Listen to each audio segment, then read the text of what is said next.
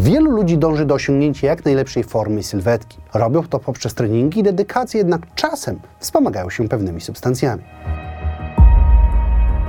Sterydy, bo to o nich mowa, to potocznie nazwane leki, które są odpowiednikami kortykosteroidów. Te z kolei są odpowiedzialne chociażby za regulowanie w naszym ciele węglowodanów, białek i tłuszczów. A do tego mają jeszcze inne efekty, które czynią z nich idealnych kandydatów do wspierania treningów. Na szczególną uwagę zasługują tutaj sterydy anaboliczne, które są zazwyczaj tymi, które kryją się za stwierdzeniem, że ktoś bierze sterydy. Warto nadmienić jednak, że to grupa odrobinę szersza, która zawiera wiele substancji, jednak łączy je cel zmiana działania organizmu. Oczywiście, jak zawsze w tego typu odcinkach należy powiedzieć, że nie zachęcam do brania sterydów, zwłaszcza samodzielnie. To substancje, które ingerują w nasze ciało dość znacznie i błędy w dawkach czy doborze substancji mogą okazać się szkodliwe, a nawet śmiertelne. Warto też nadmienić, że stan prawny w Polsce nie zakazuje posiadania czy brania sterydów, a ich sprzedaży. Jednak tyczy się to sprzedaży bez zezwoleń, o czym mówi prawo farmaceutyczne. Sterydy są bowiem lekami i często możemy spotkać ich wykorzystanie właśnie w leczeniu.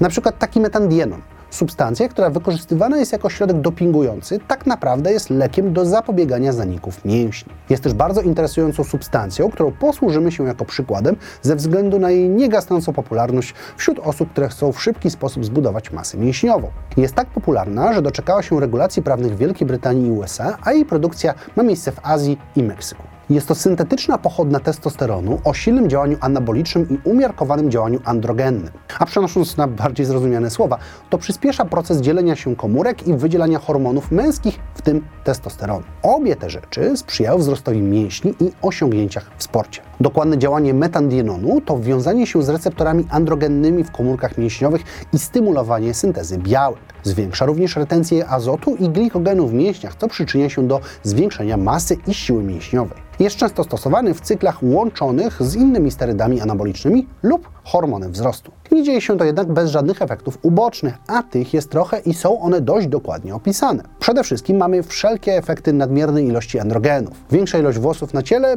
jednak utrata ich na głowie. Olejstość skóry, trącik czy łojotokowe zapalenie skóry. Do tego są jeszcze udowodnione przypadki ginekomastii, czyli wzrostu piersi u mężczyzn. Istnieją też dowody na to, że metandienon, tak jak inne sterydy z tej grupy, powoduje problemy z wątrobą, które mogą zakończyć się śmiercią. Inne sterydy wcale nie są lepsze, no bo istnieje długa lista, która pokazuje wszystkie negatywne konsekwencje ich stosowania. Problemy z ciśnieniem, wątrobą, układem kostnym czy skórą to wierzchołek gór lodowej. Istnieją dowody wskazujące, że długotrwałe przyjmowanie sterydów ma wpływ na naszą psychikę. Do tego nawet te pożądane efekty mogą stać się pewnego rodzaju przekleństwem. Nie trzeba specjalnego treningu czy lat doświadczenia, by zobaczyć, że kulturyści obecnie wyglądają nieco inaczej niż jeszcze kilka dekad temu. Możemy porównać na przykład Sanadowa, pioniera kulturystyki, z postacią Hadi Chupmana, zwycięzcy Mr. Olympia z 2022 roku. Ich sylwetki są zdecydowanie odmienne, jednak są przypadki dużo bardziej ekstremalne, które pokazują ludzkie ciała, które wyglądają dalece od naturalnych. Wiąże się to z licznymi konsekwencjami, w tym właśnie dysmorfią, ale też problemami z organami i sercem, czy przedwczesną śmiercią. Jeśli jednak interesuje Was temat bycia naturalnym bądź nie, no to mogę z całego serca polecić kanał Stalowy Szok, tu macie go w karcie, który opisuje różne przypadki brania sterydów, czy prowadzi śledztwa badające sylwetki różnych osób ze świata sportu. Do tego robi to bardzo rzetelnie, popierając swoje argumenty wieloma badaniami naukowymi. Ja jednak pokuszę się o stwierdzenie, że korzystanie ze sterydów w sporcie to problem, zwłaszcza, że pojawiają się doniesienia o coraz większej ich ilości. Jest to szczególnie niepokojące w połączeniu z faktem pojawienia się coraz większej ilości regulacji dotyczących sterydów. Czemu? No bo dlatego, że jeśli dane substancje stają się nielegalne, bądź ich dostępność na rynku się zmniejsza, to pojawiają się zamienniki i czarny rynek. A w nim jakkolwiek kontrola, sprawdzanie czy dbałość o zdrowie spada na kolejne plany, prowadząc do szeregu zagrożeń i ryzyka dla sportowców. Szczególnie, że można pokusić się też o opinię, że dla wielu sportowców istnieje pewna presja, by zacząć eksperymentować ze sterydami. Jako ludzkość popchnęliśmy nasze ciała do naprawdę ekstremalnych wyczynów. Niektóre rekordy, sylwetki czy style życia wydają się po prostu nadludzkie, a przez internet i powszechność niektórych obrazków, jak na przykład idealnie zbudowanych sylwetek, niektórzy czują potrzeby natychmiastowych i szybkich zmian. Stąd sięganie po sterydy, które reklamowane są jako szybka droga do dobrych wyników. Nie pomaga też fakt, że kiedyś sterydy były legalne i powszechne. Do ich brania przyznaje się chociażby Arnold Schwarzenegger, Mickey Rourke czy The Rock. A wielu aktorów, którzy przechodzili przez niezwykłe transformacje dla swoich ról, jak chociażby Mark Wallenberg, również korzystali ze sterydów, tylko się tym nie chwalili.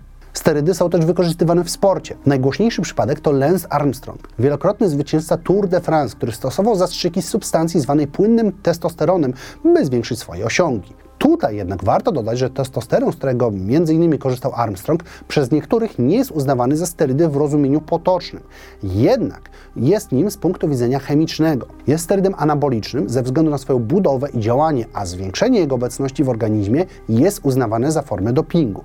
Jeszcze jedną aferą ze sterydami w roli głównej była tak zwana operacja Puerto, która dotyczyła hiszpańskiego lekarza Eufamiano Fuentesa i jego klientów. Ponad 200 sportowców z różnych dyscyplin, głównie kolarstwa, ale też ze świata futbolu, którzy korzystali z jego usług dopingowych. Inna znana afera dotyczyła sportowców z Niemieckiej Republiki Demokratycznej. W latach 70. i 80. NRD zależało na zwiększeniu ilości osiągnięć sportowych. Dokonywano więc starannej selekcji młodych ludzi, którzy byli następnie poddawani przymusowemu poddawaniu sterydów przez trenerów i lekarzy bez swojej zgody lub świadomości. Nawet 15 tysięcy osób było poddane temu procesowi. Niektórzy z nich przyznali się, że brali nawet 30 tabletek dziennie. Podawano jej dzieciom tak młodym jak 10 lat. Efekty? Rak, bezpłodność, zatrzymanie rozwoju płciowego, problemy z sercem. W 2005 roku szacowano ilość poszkodowanych na 10 tysięcy osób. Doprowadziło to do licznych kontrowersji, ale też i zmian prawnych, bo przykłady tysięcy osób borykających się z problemami nadmiernego korzystania ze sterydów stanowiły najlepszy argument na ograniczenie ich dostępności i lepsze kontrole. Czy stosowanie sterydów jest złe?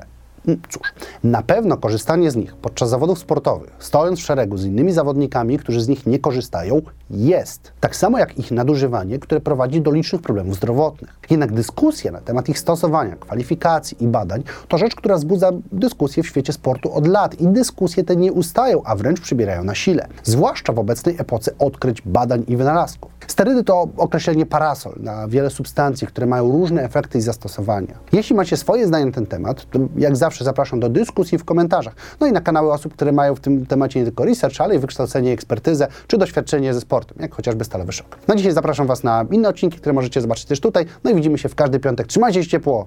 Cześć!